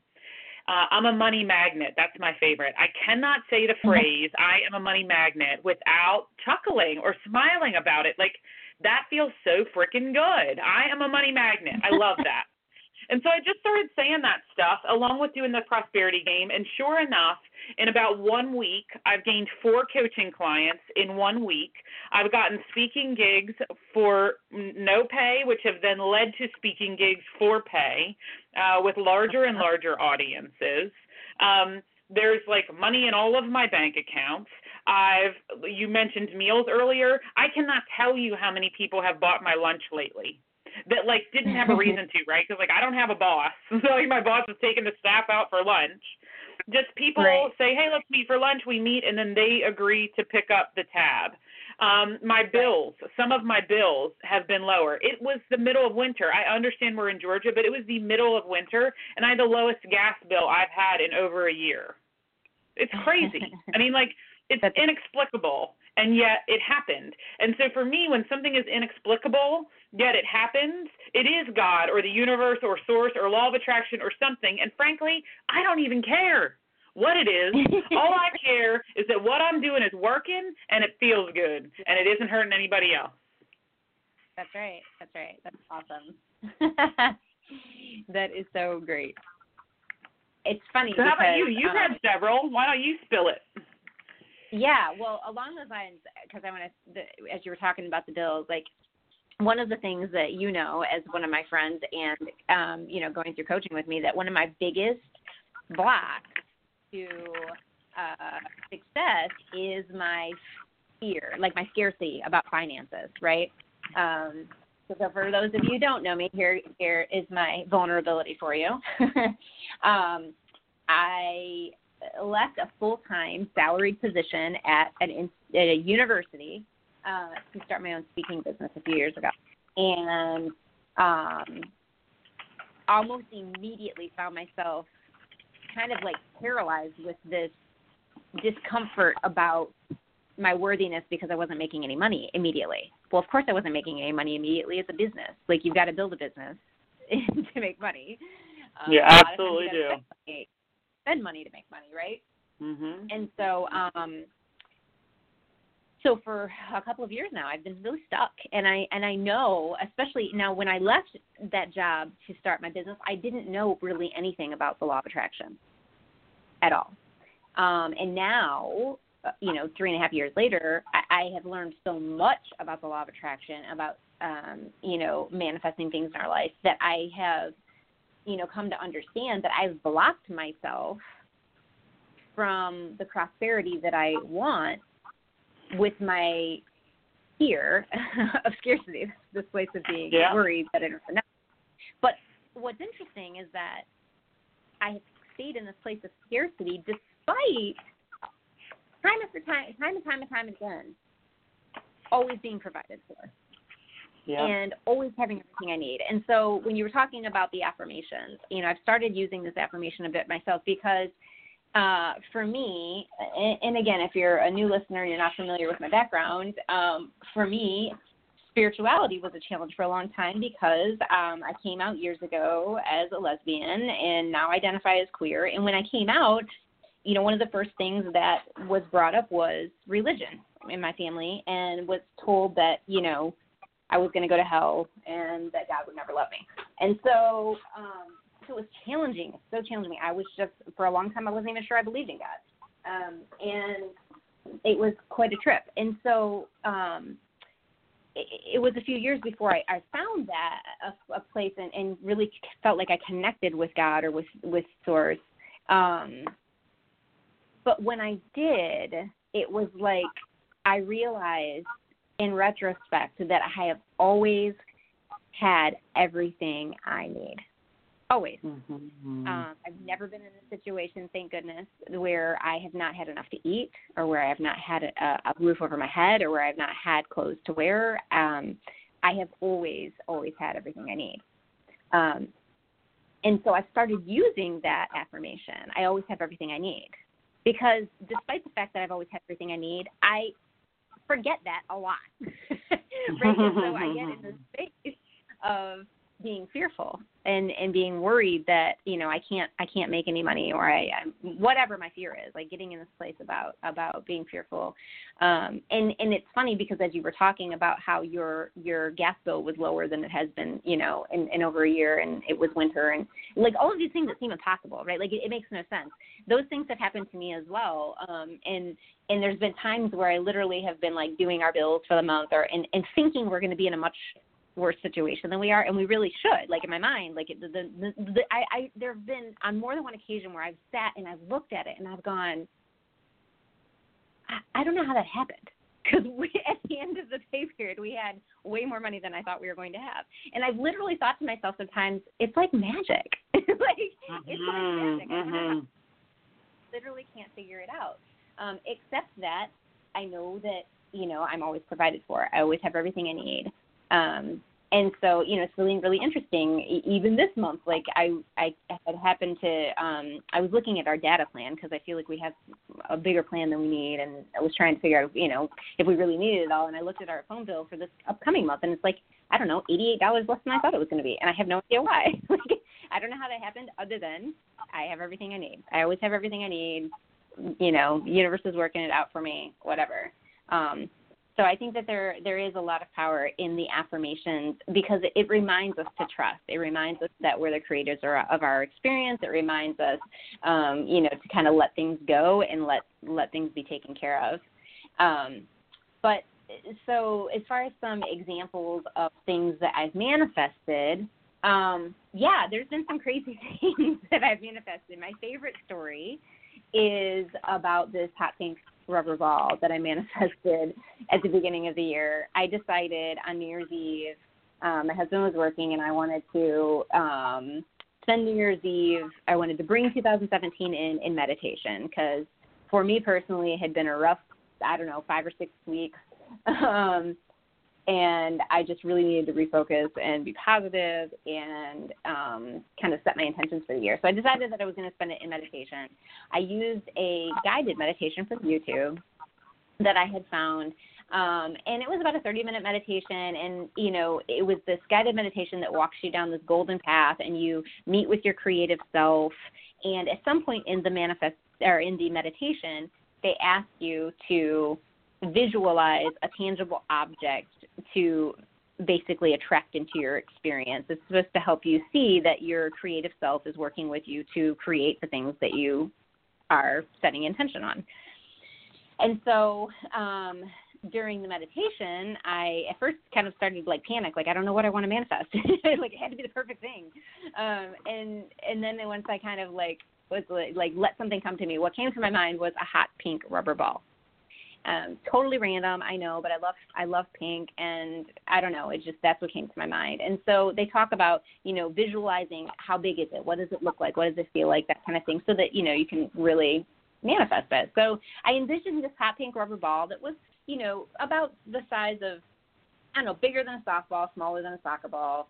Um, uh, and so that was kind of what I that's what I decided I was going to manifest. And so I finished the meditation and you know went to bed. The next day the next night i did the same guided meditation. Now if you're like me sometimes maybe when you meditate you fall asleep. I do that sometimes. And so in this situation that was one of those nights. I listened to the guided meditation and i fell asleep before i ever got to the part where they told you to envision the tangible thing right? So i heard it you know in my sleep but i, I fell asleep. So the next day i went out to the store um, and I was at Target and I was walking looking for some hair product, hair product, by the way, looking for hair products. And I walk to the end of this aisle and I start to turn down the aisle where the hair product is and I see the hair product that I'm looking for. And out of the corner of my eye, I glance up because I see, I'm kind of like, hmm, what is that? And then I look and it's a hot pink rubber ball that is the size of the ball that I envisioned. And literally, it was like this. There was this confusion at first, like, what's that ball doing there? And then it was like, oh my god, that's a hot pink rubber ball. Yep. And I remember thinking, like, the look on my face was probably like, oh my gosh. Like, it was kind of almost like I felt like looking around, like, is there a camera somewhere? Because this is crazy. Mm-hmm. Like, what are you kidding me? This hot pink rubber ball, totally out of place, but actually, you know, perfectly in place for me to find it in like two days. It was amazing. It was, again, I felt like a message from the universe for me. Like, I, you always have what you need you you know you always have what you ask for. All you have to do is ask for it. All you have to do is put the intention out and it's going to come to you. Um and so that was an amazing an amazing experience of manifesting something. So uh I, that was the beginning of January and then in February I took a hiatus from Facebook. Um felt like I needed to get out of the negative feed and kind of refocus. And I so I in addition to taking a break from Facebook I um, started to try to do a more regular practice of meditation and gratitude. Um, and so I did the Golden Path meditation again. I hadn't done it since the beginning of January. And so I sat down to the meditation again. And this time, when it got to the point of manifesting a um, a tangible thing, I what came to my mind was a single white rose. Again, totally random. I don't know, but a single white rose. What came to my mind um, I even thought about specifically, is it a bud like that hasn't opened, or is it a blossomed rose, or what is it? And I decided on like a loosely, like a bud that, but a, a loosely open, like it's kind of starting to try to open. And so that was on a Saturday that I did the meditation. Sunday night, my husband and I were um, indulging in our guilty pleasure of binge watching Criminal Minds on Netflix, and um, there was an opening scene that was a funeral and they pan down to the little boy, the son of the woman who the funeral was for, and he's holding a single white rose. and then it gets better because again, I had that same feeling of like, oh my gosh, that's a single white rose, right? And then they pan out, and everybody has a single white rose to put on top of the casket. So I'm like, holy crap! This is crazy. Twice, two times, both times that I've used this meditation, I have manifested the thing like within a couple of days. Um, and then what was interesting about that is that within that week, there were these multiple things I kept manifesting. So one of them was, you know, the, the white rose. Then um, when I had done that meditation the night and I thought about the white rose, before I'd done the meditation, I thought to myself, what what do I, what will I use when I do the meditation again? Like, what do I want to try to manifest? And I thought about tulips, and then I thought, no, tulips are too easy because I had seen tulips at the store. Like everybody was kind of doing the Easter thing already in February, um, and I'd already seen tulips, and so I thought, no, tulips are too easy, and that's where I went with like a white rose. And then on my, my birthday is on February 11th, and so it was like a day or two later. I went to um, I work at a job at, at a yoga studio, and they had left me tulips, pink tulips, for my birthday. um, and then I had a thought. These all happened within a couple of days. I had a thought about again our our guilty pleasure of Criminal Minds. There's a character on that show named Derek Morgan, and I don't know why I had this thought, but randomly one day I had this thought about. I wonder how Derek they spell his name, Derek, like because you can spell it different ways, right? And Mhm. that week we were watching it, and he got a promotion where he got his own office, and they put a nameplate on his on his on his desk, which showed how you spelled Derek Morgan. So it was just like all of these kind of random, inconsequential things, but those are the kinds of things that are like winks from the universe, right? Like literally asking for something or or inquire asking the question and getting the response from the universe. Um, and so I think the most impressive one to me was the story about, and this happened that same week. It was um, we were driving down. There's a main road near our house.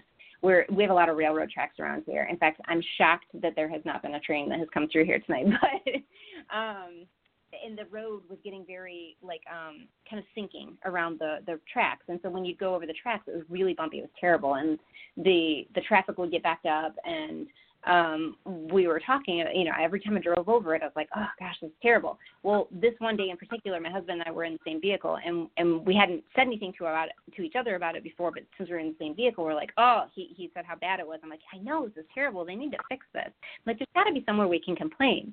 This was about one o'clock in the afternoon and we went on you know with our day went shopping. About four or five hours later when we drove back over the road it was totally fixed.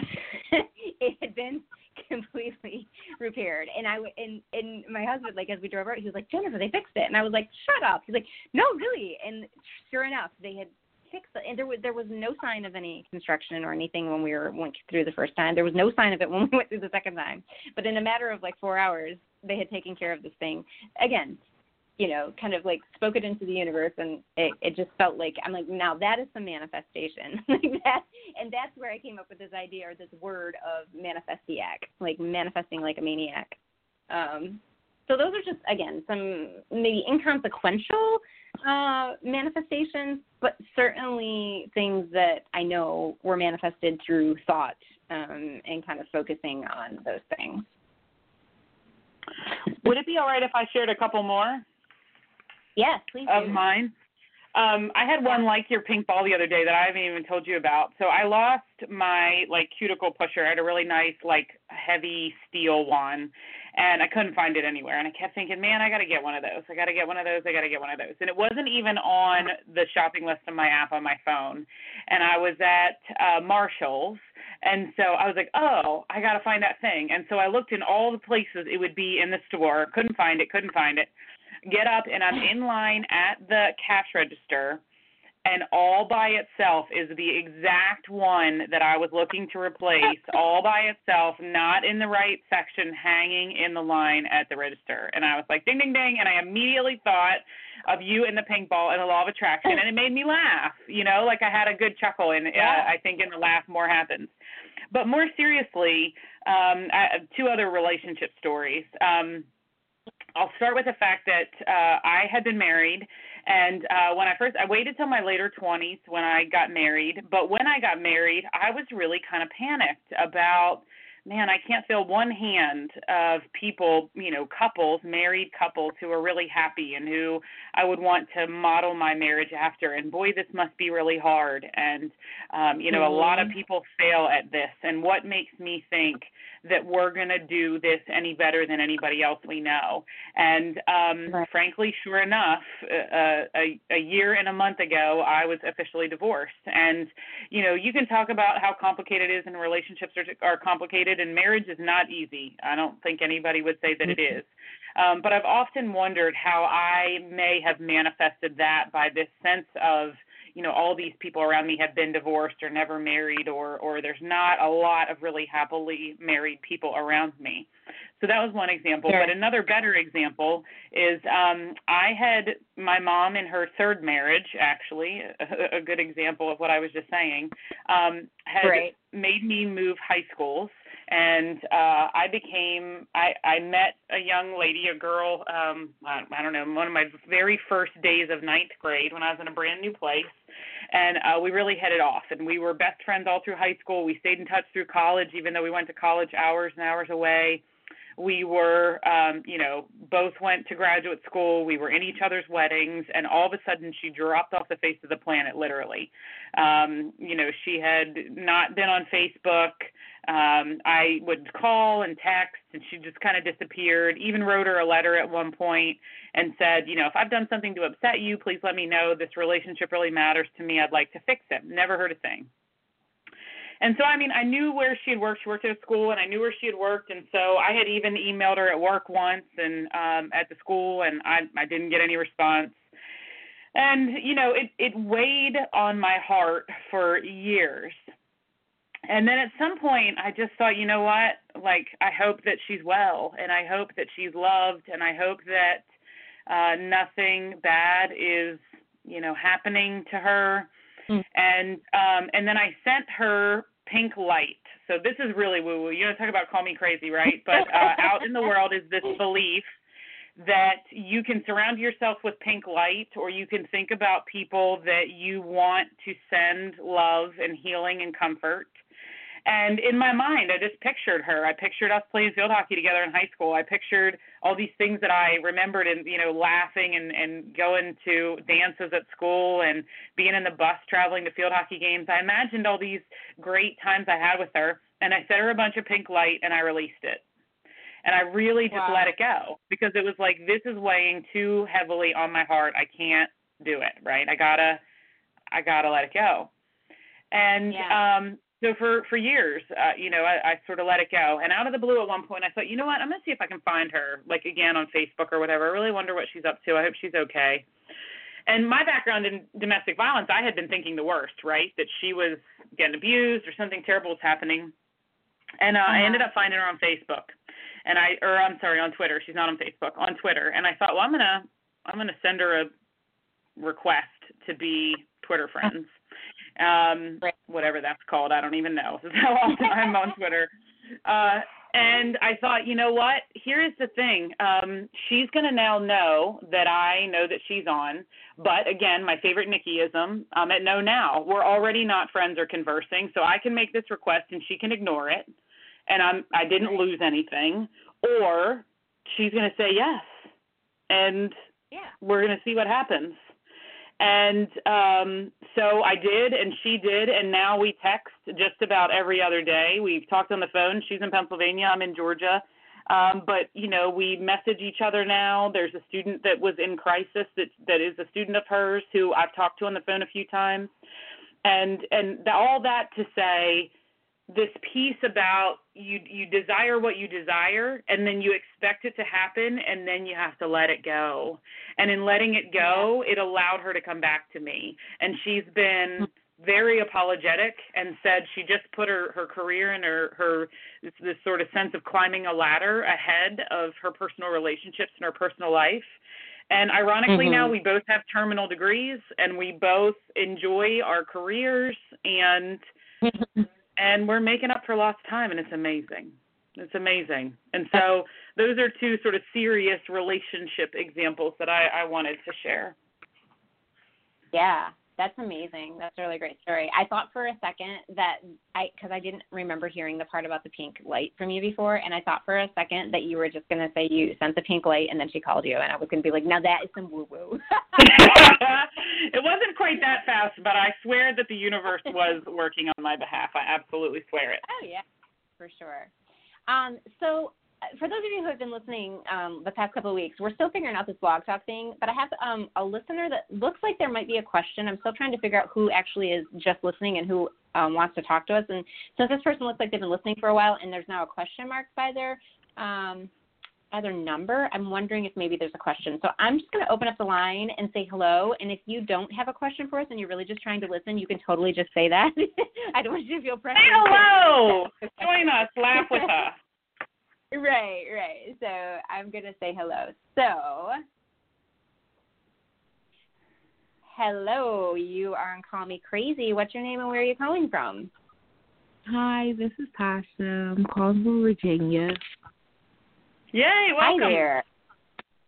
Hi. How are Um, you? I love your show. Oh, thank you. I'm just trying to um I just have a couple questions about um, meditating and manifesting. I just want to know um, because I'm right now I'm starting like the guided um, uh, meditation. Is there any particular one on the web? Because I'm I'm not sure which one to pick because there's so many. Yeah. Wow. Um, yeah, you're right. There are a ton to choose from. Um, and I really have only used a couple myself. Um, one the one that I mentioned before that I used to manifest the hot pink rubber ball and the white roses um, is called the Golden Path. Uh, it's the Golden Path guided meditation. I found it on YouTube. All I did was search for. I think I actually searched for New Year's resolution meditation. It was actually Uh-huh. completed for 2014. Um, but Mhm. I, um, if there's a way, again, we're kind of new to Blog Talk, but I may be able to to share a link to it on our page or on this episode. I'll see if I can do that and try to post it there. Um, or if you find us on Facebook, I can definitely put it on our Call Me Crazy page. Um, if you're on Facebook, you can just search for Call Me Crazy, and I'll I'll put the link there. I know I can put it there. Um, but Nikki, do you have any others that? Oh, oh, before I sorry, before I ask you, Nikki, I also use an app that's called Insight Insight Timer. I think it's I N S I G H T, and it's a it's a meditation app that allows you to like connect with other people who are meditating, and there's all kinds of different guided meditations on there too. So that's something Okay. else that I use. But what about you, So the- Nikki? Is the there first- any, any recommend? Yes, I have three. Um, if you want to learn more about Abraham, Esther, Jerry Hicks, and actually hear Abraham Hicks in sort of Q and A, my favorite YouTube channel is called Dream Unity three three three. So D R E A M U N I T Y three three three. And I haven't listened to a single one of those their uh, YouTubes that has had an advertisement, which I love. You get to really listen to it straight through, and most of them are about ten or Mhm. fifteen minutes. So that's what I often go to sleep to now, or when I wake up. I don't go to bed to TV anymore, and I don't wake up to TV anymore. And I used to do that both. And I've stopped doing all of that, and I now only listen to things to go to bed or to wake up. Um, so I would offer that, but uh, just like Jennifer said, you can search guided meditation for manifesting money. You can search guided meditation for forgiveness or healing or better sleep. Whatever you're after, um, those are out there. I would just say try to find the ones that don't have advertisements in them. And then an app Mhm. that I've heard great things about, but I've only tried once or twice. Um, but people who do a lot of meditation really love it. It's called Headspace. H E A D S P A C E.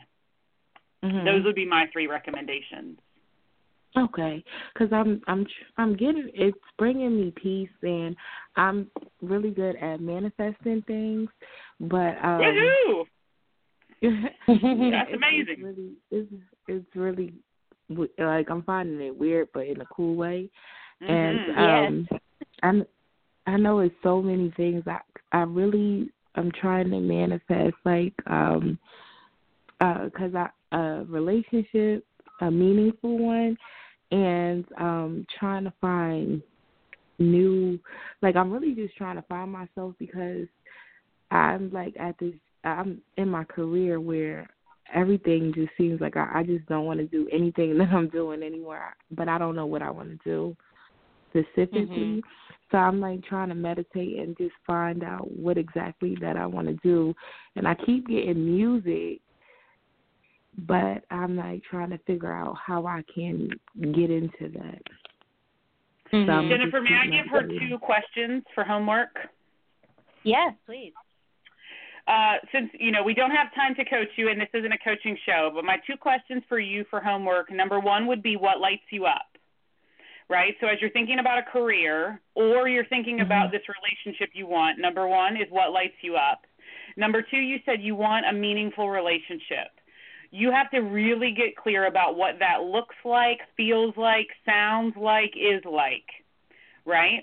Okay. And so um, I am not dating. I am not trying to date. As I said, I'm just a year over being divorced. But out of the Mhm. blue the other day, I woke up in the middle of the night with this whole list of things that I want a future partner to have. And it was Mhm. so intense and felt so good and was so real and clear to me that I literally got up in the middle of the night, got a notebook out, and wrote it all down and thought, well, Yeah. I'll come back to this at some point. But like that clarity didn't come from my brain alone. Like I truly Yeah. felt like that was God in the universe saying, these Yeah, things are what you're looking for.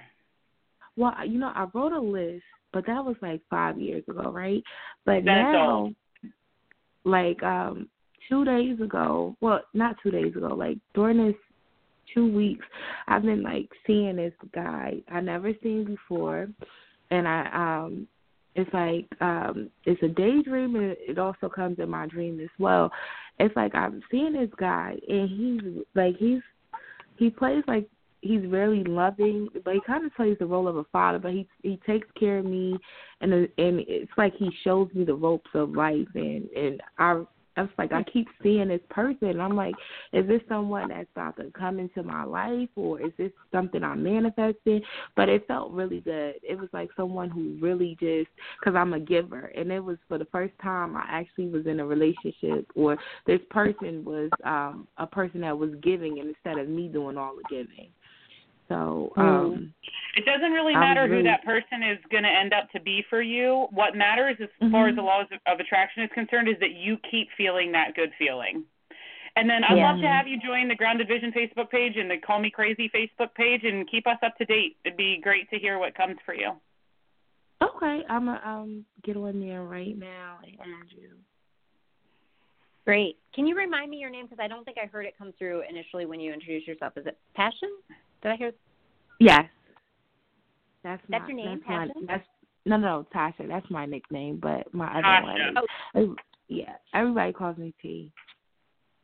I Yeah, Tasha. Okay. Man, if she had passion as a name and she was having visions of this dude in her I mean, life, right. that would we, we be get it something. her own show. yes, that's amazing. Well, thank you so much, Tasha, for listening and for um, chatting with us. And I hope you'll tune in again. And I hope you'll check out the I Facebook page. And we hope to hear updates from you. You will. I'm adding you now. All right, great. I'm going to put you back on listening. I hope last last week I was disconnecting people. I didn't know what I was doing. So we're going to do uh, listen. So have a good have a good night. Thanks, Tasha. Okay, great. Well, that was awesome. That was a, a really great call, and um, hopefully that served her well. And we hope to hear from her again soon. I Um, love how freaking popular your Call Me Crazy radio show is. I just I, I just want to give you and Cristin a shout out, a woo woo for uh holding a Friday night show that people are coming to and um and you manifested the S H I T out of that, the name of the show, right? Do it. Yes, we did, and we actually have a couple other people who are are just listening. Um, Amazing. Well. Thank you all. Yeah.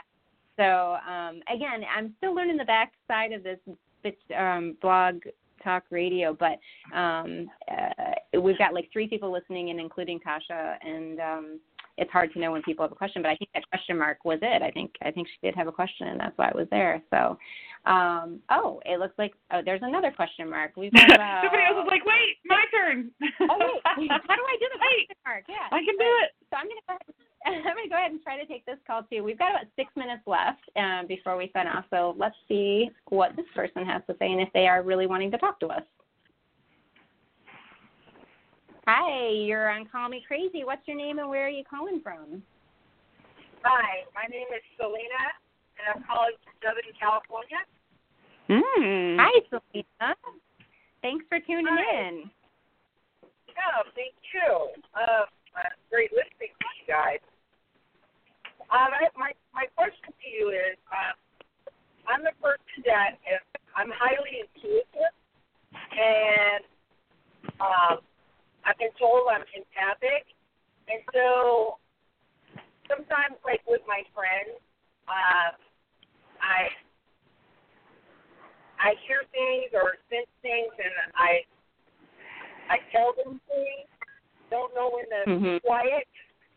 And um, like for instance, my girlfriend, um, I had I had told her some things about her new relationship, which uh, she ended up just doing totally everything that I said came to pass. Everything. Mhm. And Mhm. I she's still doing the opposite. How do you, I mean, I I don't I don't understand that. It's like I get you know I'm not. I, I told her, I go look, I you know I can't. I don't- I don't know how it comes to me or what you know what what uh, what the future may hold. I, I go there's a possibility that you could change it, you know, for for yourself. You know, um, Right. everybody has free free will. So, uh, but you know, like her relationship, I I told her it was the beginning of the end in regard to her son uh, moving in with her with her boyfriend, and it all came to pass. So it made me afraid for her because I wanted it to happen in a good way for her, but it I don't know. I don't know when or what what happens or what should you do in a situation like that. You should just be quiet, just not say anything else about it. Because I just told her, I go, I'm, I'm just not going to tell you anything else. Even though I hear Mhm. things. Wow, that's a good question. Um, Nikki, do you have an initial reaction to that, or? Of course you I want do. Of course you do. Of course I do. And then I would love to hear to hear what you have to say. Uh, first and foremost, you cannot ever give somebody what you're intuiting without their permission. I don't coach a single person in the world without their permission. Right? They didn't ask me to coach them, I don't coach them. I'm their friend. Right? So if somebody doesn't ask you for what's coming through for you, it's not your place to put that on them. Okay? So that's number one. You have to ask permission. But let's say that person says, Yes, absolutely, tell me. Well, guess what? We don't control anybody but ourselves, and half the time we have trouble controlling ourselves. So, so I would argue that our plates are full managing the crap we have to manage, and so we have to know that whether we share our advice or our love or our opinion or our suggestions or, or our support, how that person takes it is on them, not on us. We have zero control over that. And then I think you just have to remember it's not personal. She's got a life she needs to live. And so you had something that you wanted to share with her. It ended up to be correct. But what you don't know, what none of us know about anybody else, even when we're married, even when we're their children, even when we're their best friend, even when we're roommates, she's got a bunch of stuff going on with her that you will never ever know about. The dynamics of her relationship with her boyfriend, the dynamics of her relationship with her son, and whatever sort of is going on in her own brain. So it doesn't really matter what we can say to anybody. What they choose to do is entirely up to them. As you said, it's free will. But Jennifer, I know we're almost out of time. What what's your take on that? The other thing I would just add to that, that the other thing that I have learned that we also don't know about is we have no idea what anyone or even maybe our own soul contract was when we came into this lived experience. Like she could be experiencing the things that you're having a really hard time watching her experience because that's the lesson she came into this lived experience to learn. Um, Yeah, I had a reading. good. I had a re- yeah, and it's really hard, right? I had a reading with a woman back in August who talked about like she told me that the angels told her that my end game is love and forgiveness. And so not only is my end game to learn in my my purpose kind of coming into this lived experience is to learn about love and forgiveness, but there are also people who came into this lived experience to be in my life to help me learn that lesson. So that's the other thing I would say I would offer is that we don't know what what what the what each of us came into this lived experience to gain. So hopefully I don't know if that that helps at all, but um that's what I got. yeah, it does, it does help. It does help. It's just that she keeps asking me, and she wants to hear, and I don't want to give anymore because you know it doesn't, you know, because I see where it's going, you know, and it makes me sad. Yeah. So- well, I think that you have to either you have to either decide to be unattached to it and offer it to her in any ways that it will help her and let it go and be unattached to the outcome, or if you can't detach yourself from the outcome, then you have to stop giving the advice, like you said. So yeah. That's what I. Yeah. So I am doing the right thing. Okay. All right. Yeah. Thank yeah. you so much. So, well, thanks so much for listening and for calling in. Um, I hope you'll follow our page on Blog Talk Radio and maybe follow us on Facebook and, and listen in and give us a call in the future. okay. Yes, definitely. Thank you so much. Okay, have a good Bye-bye. night. Bye. Jennifer, one other thing, Alrighty. what you just what you just said, I thought about a different way. You know, I, I had often when I was younger prayed for patience, and then some very Oh, wise religious people said to me, Nikki, when you pray for patience, you No. don't get patience, you get opportunities to be patient. Yes. And um, Yes. none of us need more of those. And so when you just said that your end goal is love and forgiveness, you talked about people being in your life to help you learn that, but it also means then life is providing you these opportunities Yes. To where you have to forgive people and where you have to learn how to love and that's the part that's tough that's where the rough, Yes. rough edge is getting smoothed right it's not just as easy as oh i'm going to forgive people and i'm going to love on them no no no it's about all the opportunities quote unquote we have to learn how to forgive and to learn how to love when it's not easy Mhm. Absolutely. Absolutely. Well, awesome. I'm so excited. This was I loved wrapping up the show with those questions. It was great having listeners call in and share their experiences and that was awesome. I love it. So excited. awesome totally Awesome. good um, manifesting maniac Manif- manifestiac. I'm a manifestiac. manifestiac Yeah. Manifestiac. Awesome. Well, thank you so much, Nikki, for joining us and for filling in for Cristin tonight. It was so awesome to have you. I hope that in the future you will join us as a guest. Um, I'm sure we'll, there'll be lots of opportunities for you to jump in and help us out. Um, and for those of you who maybe just caught the last half of the show, um, Dr. Nikki Tobias, Grounded Vision Coaching. You can find her um, at groundedvision.net and also on Facebook and Grounded Vision. Did I get all that right, Nikki? Yes, amen. And thank you for having me on. We are uh, soul sisters in a lot of ways, uh, living some of our lives in parallel. So I appreciate having you in my life. Absolutely. I appreciate you. Um, it's okay. So with that, next week we are going to be focusing more specifically on the law of allowing.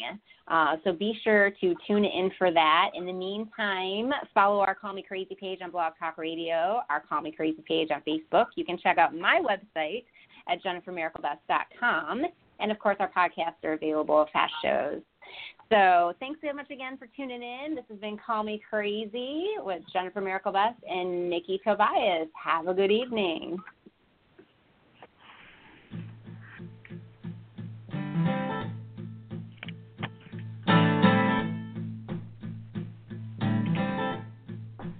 I was Mama told me, girl.